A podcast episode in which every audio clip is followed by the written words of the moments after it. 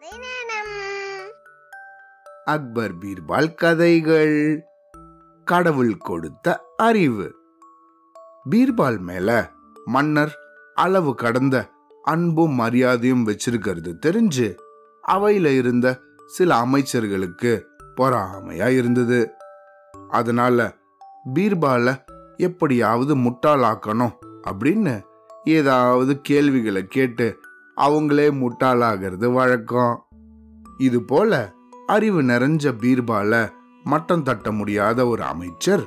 அவரோட மாநிலமான தோற்றத்தை கொண்டு அவரை மட்டம் தட்டணும் அப்படின்னு முடிவு பண்ணாரு.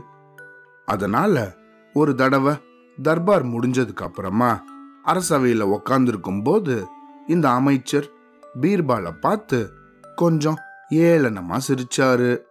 இத அக்பர் கவனிச்சிட்டாரு. உடனே அவருக்கு பயங்கரமா கோபம் வந்துருச்சு. அமைச்சரே பீர்பாலை பார்த்து எதுக்காக அப்படி சிரிச்சீங்க? அப்படின்னு கேட்டாரு. அதுக்கு அந்த அமைச்சரோ மன்னா கோபப்பட வேண்டாம். எனக்கு பீர்பாலை பார்த்ததும் ஒரு சந்தேகம் வந்துருச்சு. அதனால தான் சிரிச்சேன் அப்படின்னு சொன்னாரு. இதை கேட்டு இன்னும் கோபமான மன்னர் அப்படி என்ன சந்தேகம் வந்துருச்சு உனக்கு? அப்படின்னு அந்த அமைச்சரை பார்த்து கேட்டாரு.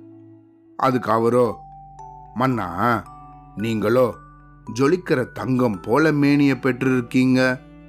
அமைச்சர்களாக இருக்க நாங்களும் நல்ல செக்க செவந்த மேனியோட இருக்கோம்.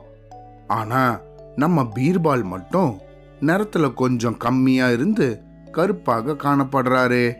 அதனால நம்மளோட இருக்கிறதால மன்னரோட நிறம் பிரகாசமாகவும் பீர்பாலோட நிறம் கருத்தும் இருக்கிறதால அது உங்களோட நிழல் போலவும் தெரியுது. அதனால தான் சிரிச்சேன் அப்படின்னாரு இந்த அமைச்சர். இந்த அமைச்சர் இப்படி சொல்லி முடிச்சதும் அவரோட மதிக்கெட்ட பேச்சு புரிஞ்சுது. அதனால இதை வெளிக்காமிச்சுக்காத மன்னர் பீர்பாலை பார்த்து பீர்பால் அவர்களே இந்த அமைச்சர் கேட்ட கேள்விக்கு சரியான விளக்கம் சொல்லுங்க. அது மட்டும் இல்லை இனிமேல் இது போன்ற கேள்விகள் நம்ம தர்பார்ல எழாத அளவுக்கு உங்களோட பதில் இருக்கணும் அப்படின்னாரு அக்பர். மன்னர் பீர்பாலை பார்த்து இப்படி கேட்டதும் எழுந்து நின்று அவருக்கு வணக்கம் தெரிவிச்ச பீர்பால் கேள்வி கேட்ட அந்த அமைச்சரை பார்த்தாரு. அதுக்கப்புறம் மன்னரையும் பார்த்து மதிப்பிற்குரிய மன்னா கடவுள் ரொம்பவும் அன்பானவன். எல்லாரையும் சமமாக பாவிச்சு அருள் புரியறவன்.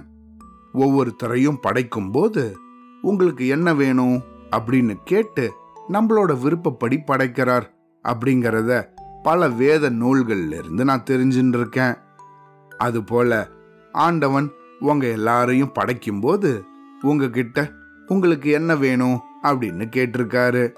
அப்போ நீங்களோ நல்ல சிகப்பு நிறத்தோட பார்க்குறவங்களோட பார்வையில் உயர்ந்து இருக்கணும் அப்படின்னு கேட்டிருக்கீங்க. அதனால உங்களை இப்படி சக்கச்சவேல்னு படைச்சிருக்காரு. ஆனா நீங்க எல்லாரும் இந்த மாதிரி வசீகரமான நிறத்தை வாங்கின்றதுக்கு அப்புறம் கடவுள்கிட்ட அறிவோட விளங்கணும் அப்படின்னு கேட்க யாருமே இல்லாம போயிடக்கூடாதுல்ல. அதுக்காக தான் எனக்கு நல்ல அறிவை மட்டும் கொடுங்க அப்படின்னு நான் கேட்டு வாங்கினேன். அதனால தான் உங்களுக்கெல்லாம் நல்லா சிவந்த நிறம் கிடைச்சது. எனக்கு மட்டும் நிறம் கிடைக்காம நல்ல அறிவு கிடைச்சது அப்படின்னு சொன்னாரு. பீர்பாலோட பதில் கேள்வி கேட்ட அமைச்சருக்கு பெரிய தலைகுனிவை ஏற்படுத்துச்சு. மன்னரோ இந்த பதிலை கேட்டு ரொம்ப சந்தோஷப்பட்டாரு. இருந்தாலும் பீர்பாலை பார்த்து பீர்பால் அவர்களே நீங்க சொன்ன பட்டியல்ல நானும் இருக்கேனா? அப்படின்னு கேட்டாரு. அதுக்கு பீர்பாலோ சிரிச்சுக்கிட்டே மதிப்பிற்குரிய மன்னா நீங்க தான் கடவுள்கிட்ட உங்களோட அமைச்சரவையில பீர்பாலும் வேணும் அப்படின்னு கேட்டு வாங்கிட்டீங்களே அப்படின்னு சொன்னாரு.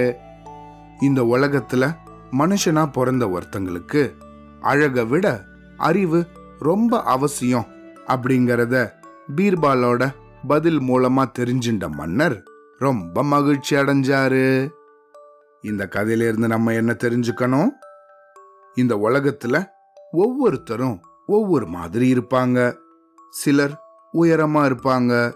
சிலர் உயரம் குறைவா இருப்பாங்க. சிலர் ஒல்லியா இருப்பாங்க. சிலர் குண்டா இருப்பாங்க. சிலர் ஒவ்வொரு நிறத்துல இருப்பாங்க. அதனால இதையெல்லாம் நம்ம பெரிய விஷயமாக நினைக்க கூடாது அதே சமயத்துல இந்த விஷயங்களுக்காக அடுத்தவங்கள கேலி பண்றதோ கிண்டல் செய்யறதோ செய்யக்கூடாது. ஒருவேளை நம்மளை யாராவது இது போல கேலி கிண்டல் பண்ணாலும் அதுக்காக நம்ம அதை மனசுல எடுத்துக்கிட்டு அதை நினைச்சு வருத்தப்படக்கூடாது.